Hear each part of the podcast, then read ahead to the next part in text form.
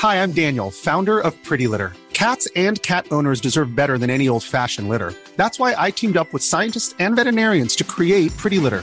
Its innovative crystal formula has superior odor control and weighs up to 80% less than clay litter. Pretty Litter even monitors health by changing colors to help detect early signs of potential illness. It's the world's smartest kitty litter. Go to prettylitter.com and use code ACAST for 20% off your first order and a free cat toy. Terms and conditions apply. See site for details. Many of us have those stubborn pounds that seem impossible to lose, no matter how good we eat or how hard we work out. My solution is PlushCare. PlushCare is a leading telehealth provider with doctors who are there for you day and night to partner with you in your weight loss journey. They can prescribe FDA-approved weight loss medications like Wegovy and Zepbound for those who qualify. Plus, they accept most insurance plans. To get started, visit plushcare.com slash weight loss. That's plushcare.com slash weight loss. Hey, I'm Ryan Reynolds. At Mint Mobile, we like to do the opposite of what Big Wireless does. They charge you a lot, we charge you a little. So naturally, when they announced they'd be raising their prices due to inflation, we decided to deflate our prices due to not hating you. That's right. We're cutting the price of Mint Unlimited from $30 a month to just $15 a month. Give it a try at mintmobile.com slash switch. $45 upfront for three months plus taxes and fees. Promote for new customers for limited time. Unlimited more than 40 gigabytes per month. Slows. Full terms at mintmobile.com. Hi, I'm Lisa Berkowitz, and you are listening to Sorry Partner.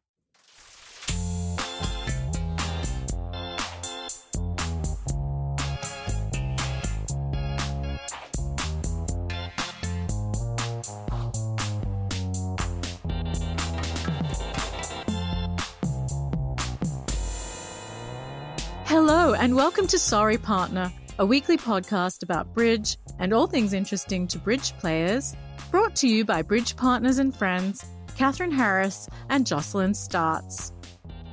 On today's program, we talk with American champion Lisa Berkowitz about multitasking, knowing your system, and keeping cool under pressure. Plus, she shares her top tip for developing players. But first, let's kibitz. Hi, partner. Hi, partner. How are you, Catherine? Jocelyn, I'm great. How are you? I'm great. I was not so great. Remember how we missed a bridge lesson a week ago? Oh, yes. Our teacher had to cancel a week. I was really experiencing withdrawal. um, so I realize I am quite addicted to those bridge lessons to the extent Oh my gosh, a friend invited me to go hear this incredible conductor, Gustavo Dudamel, at the symphony. And I said, What night? And it's the night of our bridge lesson. There's no oh. way. I'm sorry. I'm passing up Dudamel, which is kind of insane, but that's how much I cannot live without those bridge lessons. Just having experienced that recently, it was, it sort of cast a pall on my entire week. We've got your priorities straight. I like this. Yes. Yes. Did your friend understand? I doubt it. I doubt it. But, you know, my friends are used to my obsessions at this point. So it's okay. But, but is your friend a bridge player? Yes, she is. yes, she is. But she's not as I would say um, obsessed, obsessed as maybe some of us. Right, right. Yeah. and we'll be right back. So, Jocelyn, a lot of podcasts would probably have some kind of endorsement or advertising at this spot. Yes, but not us. Not us. Not us. but we'd love to have some support because it's the two of us toiling away in the dark caves of our office, bringing this merriment to you week after week.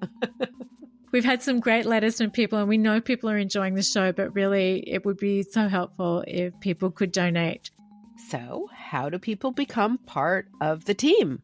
Well, the best way is through our Patreon page. It's really easy. If you Google Sorry Partner Podcast Patreon, and that's spelled P A T R E O N, you will find the link, or you can find the link in our show notes. And where are the show notes? So, the show notes are the details about the episode. If you are listening on your phone or your tablet mm-hmm. or in an app, you just click on the episode and you scroll down and you see more information about the show as well as the links, including the support this show. Fantastic. And the website is shows.acast.com slash sorry hyphen partner. So we hope to hear from you and then we'll be able to say support for Sorry Partner comes from listeners like you. And we're back. Jocelyn, we've had a bit of feedback about our discussion last week on gloating. Oh. A couple of letters in the mailbag, yes. Interesting. Interesting indeed. Like pro gloating or anti gloating? well, I think they just took gentle issue with some of our points of view. I'm very interested to hear these. Okie dokie. Well, how about I read them to you? So, our first letter is from Len, and he is from the San Francisco Bay Area. He says, Hey, we were just listening to your podcast. I'm not sure I understood one of your complaints, but let me know if this is relevant. Sometimes, online or in person, opponents will have a ridiculous result. For example, ideal, favorable, and the auction goes one club, one heart, pass, two diamonds, pass, pass, pass. They play two diamonds in their 3 1 fit instead of two hearts in their 5 3 fit and go down four for minus 400. And they're in a bad mood. yeah. Yep. I might ask, what was two diamonds? This is not gloating. Okay. Okay. If they misclicked or thought their partner had overcalled one no trump and two diamonds was forcing Stayman or anything else like that, no big deal. However, sometimes an odd number of people remember an agreement, maybe two diamonds showed a good single raise in hearts. If that's the case, then they're obligated to alert. Maybe we make four spades and we would have taken one more trick on defense if we'd had correct information rather than the misinformation when they failed to alert. Note, each side is obliged to call the director once an infraction is pointed out, but accidents aren't infractions, and I don't know whether to call the director until I find out what two diamonds means by agreement. Interesting. Yeah, that is interesting. And I guess he's checking to make sure that he wasn't damaged. Mm-hmm. I don't necessarily feel that is the same thing as what I'm complaining about. Although I guess it it could be in some situations. I just think when things have gone off the rails and it's it's very clear there's been a miscommunication that leads to a terrible result and it's not really a matter of figuring out whether they were damaged by the misinformation. It's just out of curiosity, what was that meant to be? So you think they understand something's going on and they're not really wanting to clarify anything. They are actually asking just to jab a little bit. Yeah, that's been my sense with the kind of gloating that I'm specifically complaining about, which is different from checking for misinformation and checking to see if you've been damaged in any way. And I get that. And I think Len probably plays at a more sophisticated level than I do so that he is thinking about those sorts of things a bit more than I am. Got it. Got it. We have also heard from Steve, another Steve. We have a number of Steves who've written to us. And Steve says, I love the podcast, but your take on so called gloating is as misguided as opening one no Trump on 22 points. then he says, to say or type well done partner is a simple part of social discourse, whether or not the statement is objectively true. It's not aimed at the opponents, and those who take umbrage might seek the offending party in a mirror. Bridge, however seriously we may take it, is at heart a game, and a game best played by living, breathing, thinking, and interacting human beings who enjoy each other's company no matter what the stakes. to quote sailing guru Dr. Scott Walker, winning may be the object of the game, but it's not the object of playing the game. If someone says, We really beat your butt on that hand, yeah, sure, gloating and out of place at the table. But praising and encouraging partner, nothing but good comes from that. So there you are, Jocelyn. What's what are your thoughts? Okay. Interesting. Yeah. well, I find it annoying. That's all. Maybe uh, I should look in the mirror. I guess is what he said. But I do find it I find it annoying when it's not some wonderful thing that partner has done, basically, when it's the fault of the opponents. When they say, well done, partner, it's like, you know, it wasn't anything that you did that was great. It was because we screwed up. Yeah. I wonder if your feelings about it and my feelings about it are a little conditioned by the way we first came across this etiquette. Because as I said to you during the episode last week, I always used to say, well done, partner, but I certainly wasn't gloating. It's just that when I learned to play, it was just what you did. And so I never Right. even processed it from the opponents because I just, it just went into that blur of this is just a social nicety you exchange. And I never attributed any meaning to it. But maybe when you particularly were learning to play online, maybe people didn't do it. The community that you were playing in didn't do it. And so you, you noticed it more. It had a different meaning to you. Well, interestingly enough, I think I had a partner who did not like it when I Ah. said, well done, partner, to her There you go. because she was concerned about how it could make the opponents feel bad. And that clued me in to that mode of thinking, which was very different from, and th- this was a few years ago, this is a while ago.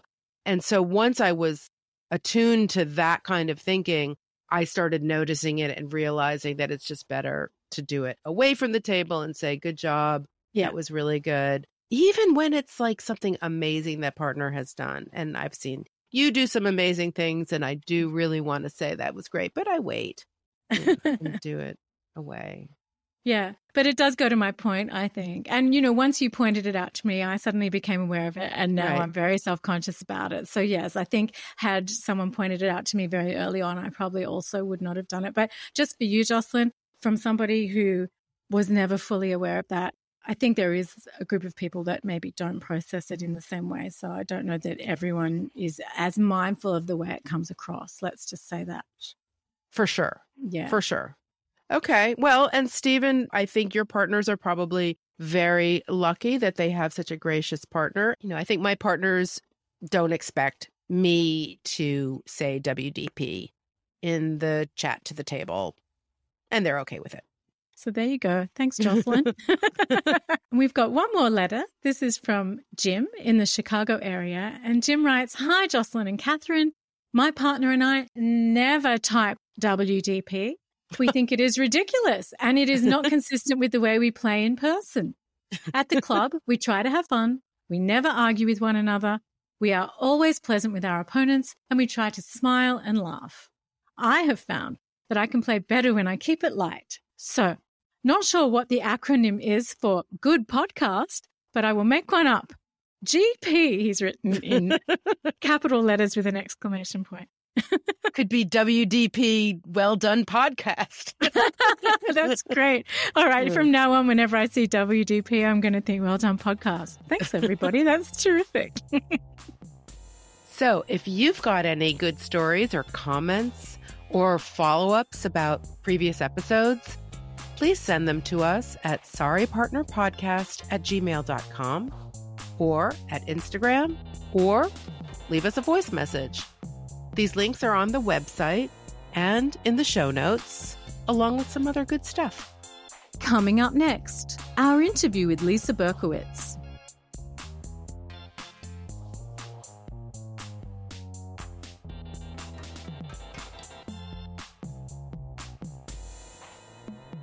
American champion Lisa Berkowitz is the matriarch of a bridge dynasty.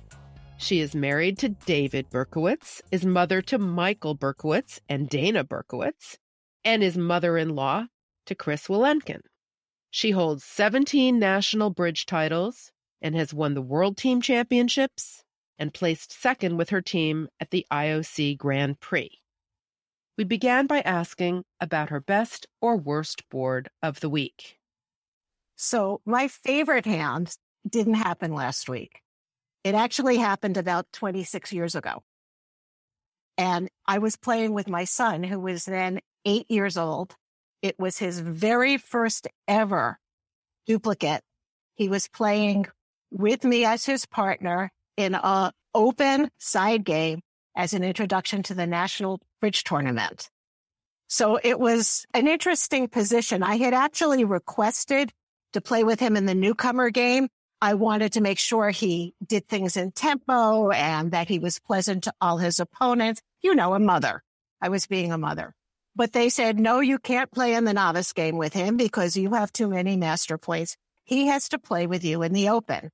And I will say one thing. Here I am bringing an eight year old boy into a side game at a nationals. so it's not people who really know me, friends and family who are going to be supportive. Everybody was terrific to him. He was terrific to all of them.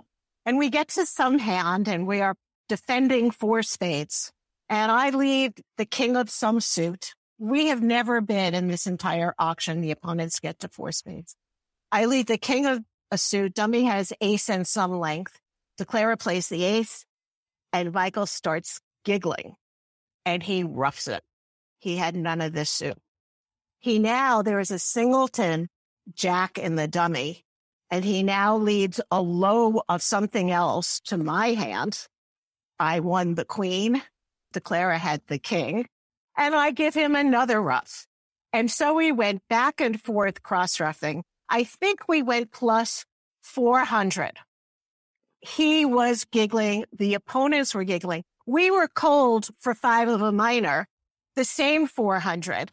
But here we went plus 400 defending four spades, undouble, just back and forth.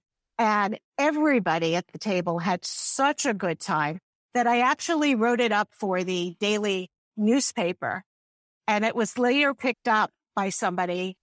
Phillip Alder picked it up and it appeared in many, many newspapers of the time. So it shows that you can be young and have fun. And that's what this game is really supposed to be about. So that's my favorite deal ever. That's terrific.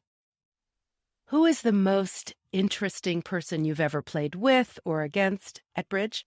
Well, when I was in China, I visited there as part of Kathie Wei's women's team, and we had wonderful exposure there in many different ways. We actually played a match against the Chinese women that was viewed by more people than one can begin to imagine because bridge is incredibly popular in China. But we also got to go to the great, I think it was called the Great Hall. It's a long time ago, the Great Hall of the People and play against Deng's son.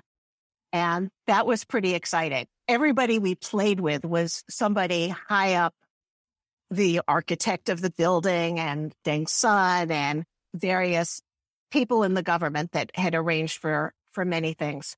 But a very exciting time. She was extraordinarily important to Chinese Bridge.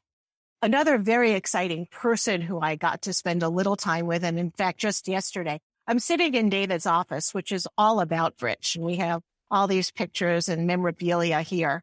And I was showing a friend of mine, a relatively new friend, the most famous person that I'd ever been photographed with, I think. And that was, of course, when we won our, the world championships in Tunisia, the person who gave us our medals was Omar Sharif. So that was, he was really the most famous, known by everybody person that I had dealings with. Hi, I'm Daniel, founder of Pretty Litter. Cats and cat owners deserve better than any old fashioned litter. That's why I teamed up with scientists and veterinarians to create Pretty Litter. Its innovative crystal formula has superior odor control and weighs up to 80% less than clay litter. Pretty Litter even monitors health by changing colors to help detect early signs of potential illness. It's the world's smartest kitty litter. Go to prettylitter.com and use code ACAST for 20% off your first order and a free cat toy. Terms and conditions apply. See site for details. There's never been a faster or easier way to start your weight loss journey than with PlushCare. PlushCare accepts most insurance plans and gives you online access to board-certified physicians who can prescribe FDA-approved weight loss medications like Wegovy and Zepbound for those who qualify. Take charge of your health and speak with a board-certified physician about a weight loss plan that's right for you. Get started today at plushcare.com slash weight loss. That's plushcare.com slash weight loss plushcare.com slash weight loss. Could you tell us about your earliest memory of bridge? I started playing bridge when I was in college. In fact, I was a senior. And interestingly, we would come home every day for lunch. I lived in a sorority. We played lots of different card games, but we would always arrange to be home because at that time, Jeopardy used to be on. This is before Alex Trebek, but it was a very popular show in my sorority. We all came home to watch Jeopardy. And then we would play spades, hearts. And finally, one day, one of the ladies that I played with said, you know, I don't know why we're doing this. Bridge is so much a better game. Why don't we play bridge? And that was my first experience. I went to Cornell. Cornell had a very active bridge scene, but I never was part of it because I, I started just too late. But following that, I went home for the summer and my father was a great card player, didn't know anything about bridge, but I taught him the very little bit I knew. And together we decided we would go into the local town and we would play duplicate. We wasn't quite sure what it was and whether they were going to kick us out. There were no novice games back then. I'm talking about 1974. It was a sink or swim tournament world. Do you remember actually going to the club? That first I do. Experience? I remember the club. The club was in the basement of a bank in Monticello, New York. And that very night, I met two people who are still active in the bridge world. One of them was the director, who was a, a fellow Cornelian. And I believe his name was Norm Rubin. And he said to me, I'll introduce you to more bridge players and I'll teach you to be a better player. And I said, that's very kind. And I, you know, I like that a lot. I was a little skeptical what this all meant. And in fact, he did. And one of the people he introduced me to, who was, I think, 10 or 11 at that time, was Stevie Weinstein. If you know of Levin and Weinstein, Stevie, I have known him since he's 10 or 11 years old. So that was how I started to play bridge. Can you tell us a little bit about what that was like? Do you remember what it looked like, what it smelled like, how you felt when you walked in the door? I was certainly very nervous and I didn't know if we should go in and play or we should go in and watch. And they said, of course you should come in and play. And in fact, this other person who's still involved in bridge, his name is Jared Lilienstein, happened to be playing with his father that day. So these are two people that I know from the very first duplicate I ever played. We had boards, I believe, just like you do now. I'm sure that we were well below average. We didn't know very much, but people were very kind and helped us along and we got better. And when did you realize that you were good at bridge? I took a year off after college and I didn't play any bridge. And then I went to grad school in New York and my mother had a friend who I was very friendly with who played a little bridge. And she said, why don't I take you to the club? So I started to play in clubs in Manhattan. And well, I started to get better because we played with some more regularity. And she taught me things. It was all learning by being around and, and picking it up. I remember people didn't want to play with me because I played strong two bids. I didn't know what a weak two bid was. And they didn't want to play with someone who knew so few conventions that they didn't even know what a weak two bid was. But one person saw me and said, I think we'll, we'll be a good pair. And we started to play. And Eric took me to my first ever sectional tournament, which was in Long Island. And it was a mixed pairs sectional. And that was the summer of Son of Sam. Now you're from California and you're from Australia. Well, you married him, right? So, well, I married someone by the same name. yeah. So David Berkowitz, that was the summer of Son of Sam. We went into this tournament and David was playing with Kathie Wei, who I talked about having taken me to China. And Eric said to me, do you know who she's playing with? And of course I knew nobody. He said, well, he says, his name is David Berkowitz. I said, oh my God. He said, yeah, not son of Sam, the other David Berkowitz. So that was how I, the very first tournament, he was pointed out to me. And then actually the very following Monday, that was a Friday. And on Monday, I was a CPA. David is, was a CPA. And we were both working in a building that had a cafeteria on the 25th floor. I remember he worked for a, a CPA firm that was in the building and I was auditing. I, I worked for a different CPA firm, but I was in the building auditing Paramount Pictures. And I saw him sitting by himself in the cafeteria. So I went up to him and I said, are you the other David Berkowitz? And he looked at me and I said, well, we have a mutual acquaintance or friend.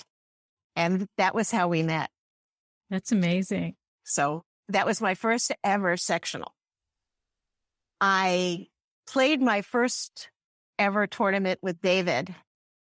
I had had several other bridge partners, some of whom were really good and they were bringing me along, but I'm not sure that I really realized I was good. I'm not sure that I ever thought I was a great player. I never devoted that full time effort to being the best at this. But Lisa, you are very good at this game. So when did you start to feel that it was coming together for you? When I started playing with David, but it also changed a lot. In the very beginning, when he was trying to impress me, he was making sure that I had a wonderful time every time I played. When he felt that I was getting good, it changed the tenor of the game between us. And suddenly there was an expectation that I was now good. So I think that winning made me feel like I was good. I'm a good competitor. I'm a good competitor in many things in sports that I'm not as good as as my results because I don't lose my cool when things go poorly. And things always go poorly. There isn't a single bridge game that you will ever play in that you don't have one hand that you regret something. And the harder you are on yourself, and if you really stick it to yourself, then you're not going to succeed. So you have to be kind to yourself. You have to get over the bad board and just, it's gone, it's done, and I'm ready to start anew. I have that attitude. I think that is what makes me a winner more than my skill. Was it something that you had to work towards, or was it something that you felt like you could do, you could implement that as an advantage, as an edge right away? So, my husband reads nothing except for bridge and the newspaper. And he reads it all the time. He can finish playing all day and all night to relax, to unwind. He reads a bridge book or he reads the bulletin or he goes online and he watches bridge. I don't do that.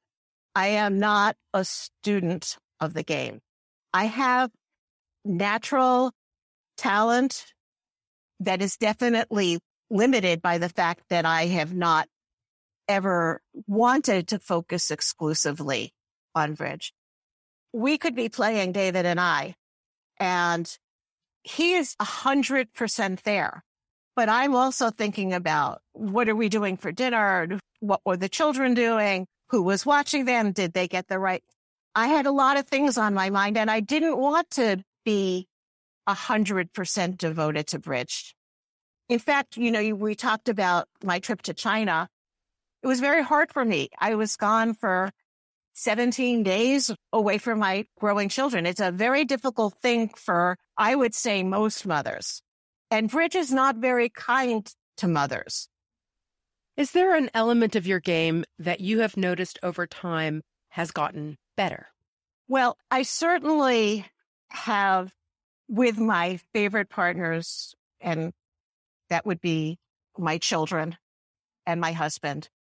Our bidding has gotten much more sophisticated over time. The play of the hand, the best book that was ever written on play of the hand was written, I think, in the 40s or something. Watson's play of the hand, it's still classic. That doesn't really change. Defensive methods change. You know, we play upside down. We used to play right side up. Is that better? Is it worse? I think upside down is probably better. Save winners, throw losers, uh, but not not so substantially. Defense hasn't changed that drastically. What really has changed and improved, I think, is bidding. Do you have a personal motto or catchphrase that you use or you think of when you're playing bridge or preparing for a game? Well, because I'm dealing with negative feelings aroused from stress arise, rising from expectations, I tell myself all the time, remember now you're playing a game and you're there to have a good time, to have fun. Don't get too down on yourself no matter what happens, treat the next hand like a new beginning. What's the funniest thing that's ever happened to you while playing bridge? Well, I'm, I'm going to say that the funniest thing that ever happened to me was when I went to register for a tournament many years ago, right after I won the world championships in Tunisia. They used to, at world championships, they had a special registration line for world champions. And David and I and our children they were 10 and 12 at the time, went into the hall to see where registration was. And they said, Oh, Mrs. Berkowitz, you have to come over here. And I said, Oh, and they said, Yeah, here's a special line for world champions. I said, Oh, thank you. And they said, Oh, and your husband can come too. and my children loved that. That was a favorite. It's great. That's great. Do you have a favorite bidding convention or gadget that you really love to play? Well, I really, really do like support doubles. I think it's very important. Larry's been a very influential person in our lives. And knowing how many trump you have. And is that Larry it, Cohen? It is Larry Cohen. It's really important to know whether you're dealing with an eight card fit or a nine card fit. It makes a huge difference at knowing how, how high you can compete safely. And that's probably my single favorite convention. Are there any conventions that you think are a waste of time or generally overrated? I think most, particularly intermediate and low advanced players, use too many conventions and they probably don't discuss the ones that they use extensively enough to know what happens in various situations. So I, I would say that having too many on your plate and not being comfortable with what you're doing at the table is something I really encourage people not to do. Kiss is my favorite. Keep it simple. Stupid. Sorry. Does something in particular come to mind when you think about people using conventions without a full understanding or full discussion? Even if we go back to my convention, support doubles. So it's important to know whether you still have them on when the opponents bid a no trump naturally. Is your double now support or is it is it extra values and, and penalty oriented? So people don't discuss it enough. How high do you play it? Do you play it over a minor? These are the kinds of things people don't discuss. Right. Got it. Yep. Yep. Two level versus three level. Or, yeah, is it over diamonds? Right. Correct.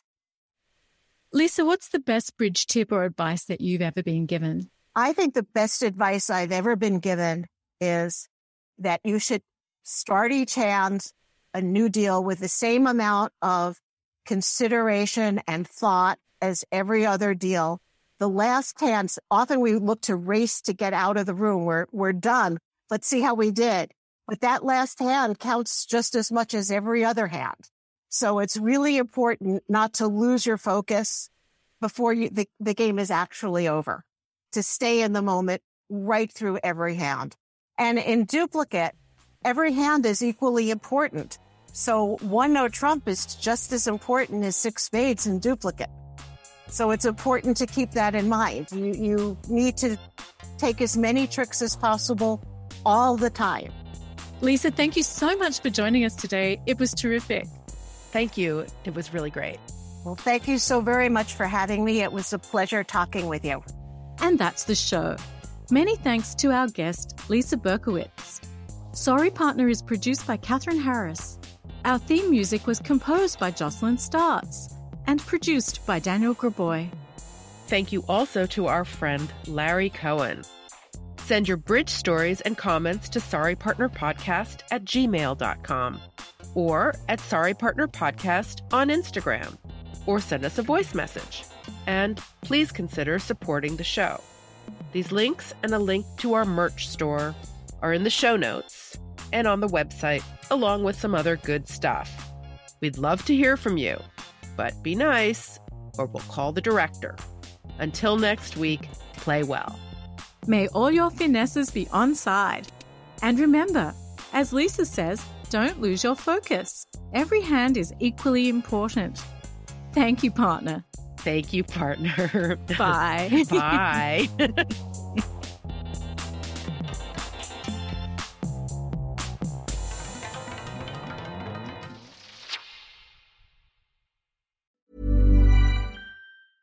Hi, I'm Daniel, founder of Pretty Litter. Did you know cats tend to hide symptoms of sickness and pain? I learned this the hard way after losing my cat, Gingy. So I created Pretty Litter, a health monitoring litter that helps detect early signs of illness by changing colors, saving you money and potentially your cat's life. Pretty Litter is veterinarian developed, and it's the easiest way to keep tabs on your fur baby's health right at home. Go to prettylitter.com and use code ACAST for 20% off your first order and a free cat toy. Terms and conditions apply. See site for details.